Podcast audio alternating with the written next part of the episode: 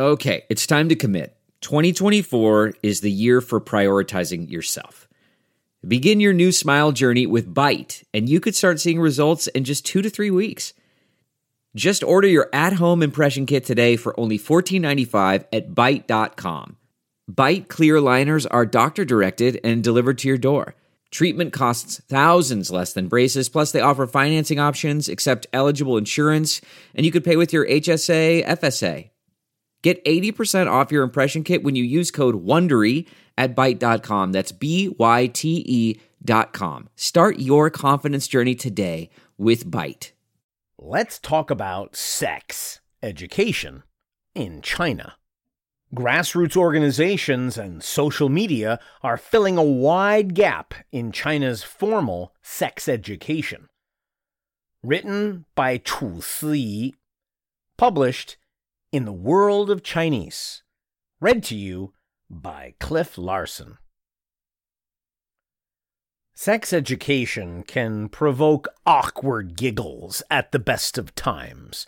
But a viral new video on Bilibili, a Chinese platform popular with Gen Z users, takes things up a few uncanny notches, featuring a still photo of a lemon with a human mouth and eyes rapping about sexual confusion and confessions in the auto tuned voice of a young Chinese person growing up.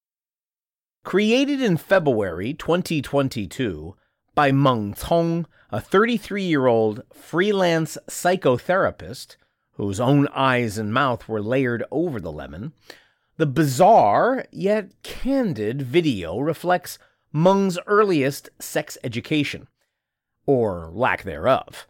Being told that people automatically became pregnant upon marriage, discovering pornographic videos in the sixth grade, peeping on their older sisters in the shower out of curiosity about girls' physical development.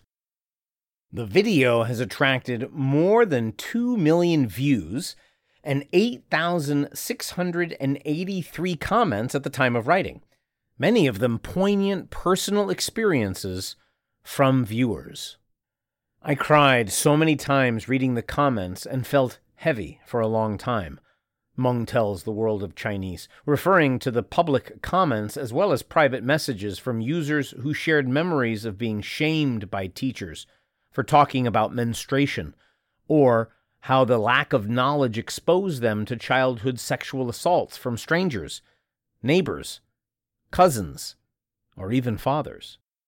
As one comment summed up, quote, in China, students rely on themselves for sex education, unquote, while the formal education system has been slow to catch up with the young people's increasingly urgent and emotional demand to learn about sex. In a 2020 evaluation on young people's sexual and reproductive health, the China Family Planning Association, China Youth Network, and Tsinghua University surveyed 54,580 students from 1,764 universities around China.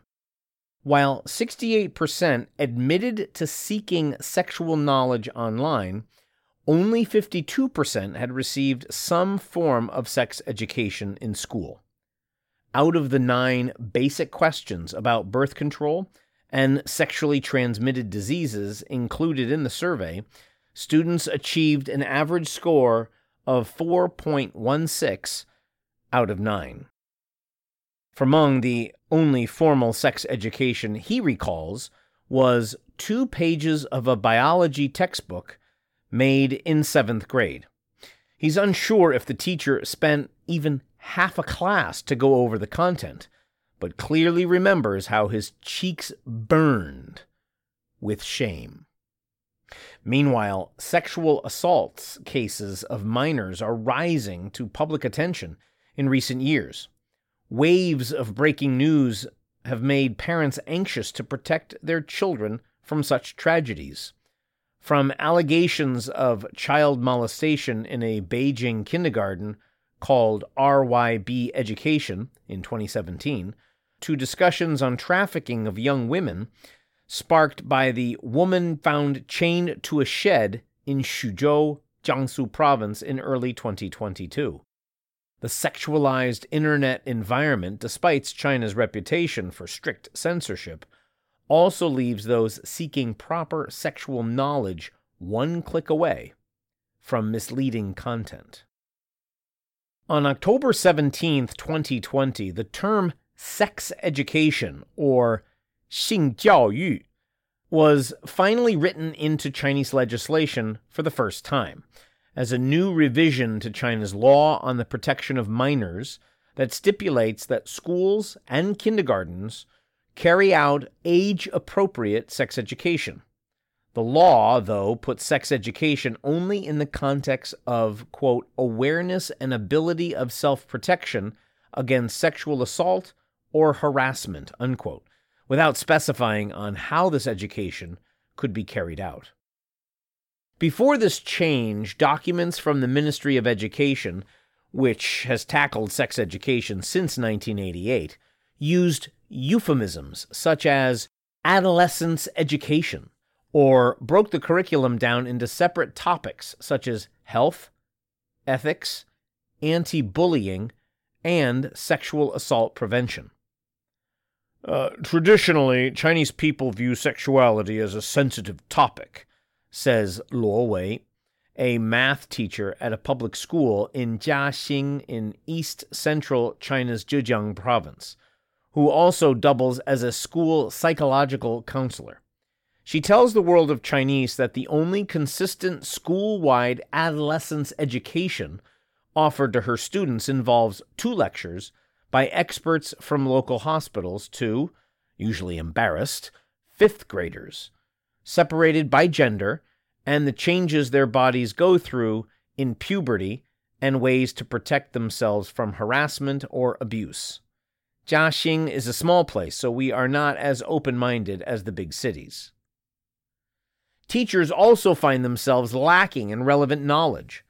Luo wants more training in sex education for herself and colleagues, or else, like now, we wouldn't know how to answer if students have questions, except for our own personal experiences.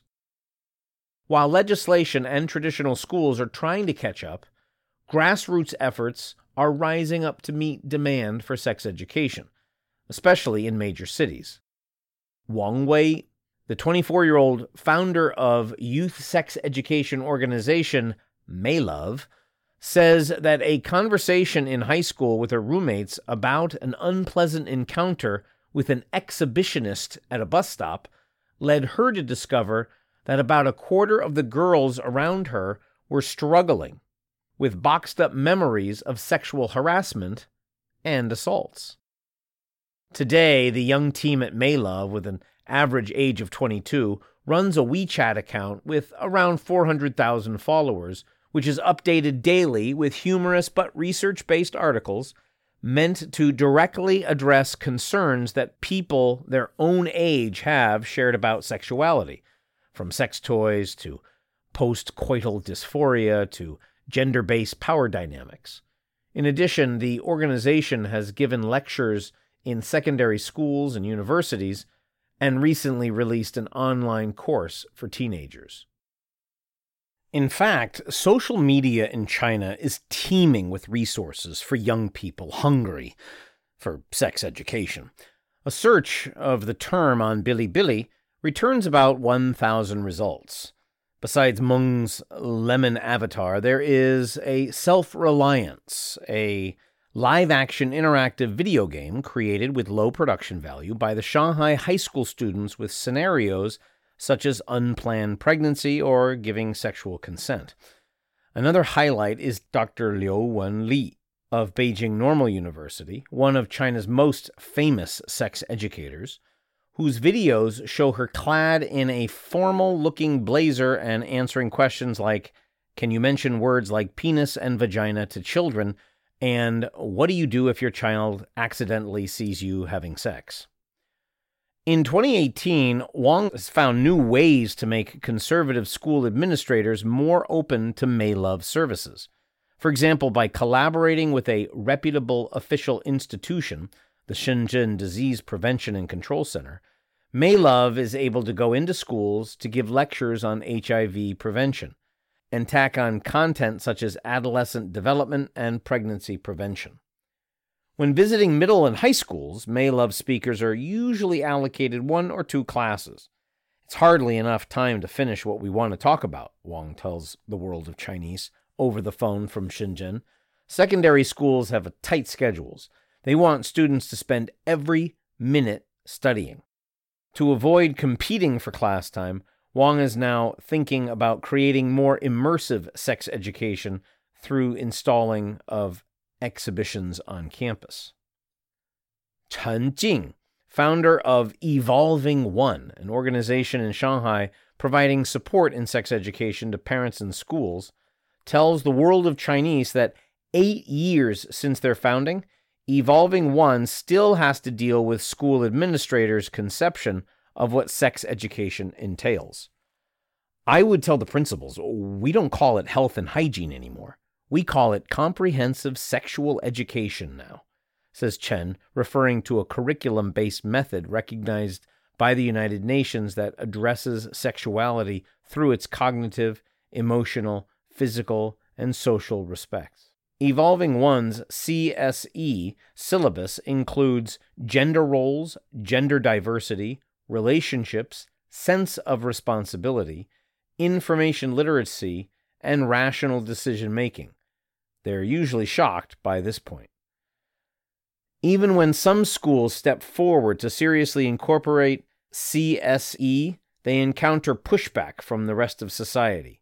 In 2017, a parent in Hangzhou complained on Weibo about Cherish Life, a series of CSE textbooks adopted at her child's school, created by a team led by Dr. Liu. The parent objected to illustrations of sexual harassment and intercourse, which many parents on social media felt would encourage imitation. Parents might think that by offering sex education, the school has spoiled their children, making them less innocent.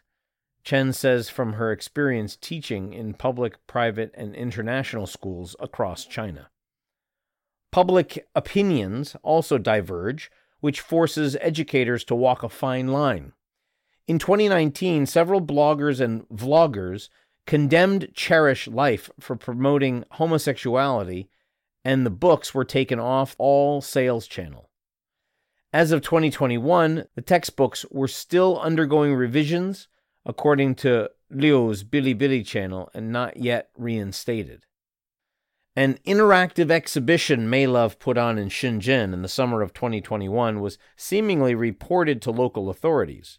Before it opened, the organizers, faced with rejection from event spaces and funders, many citing sensitivity of sexual topics in the public discourse.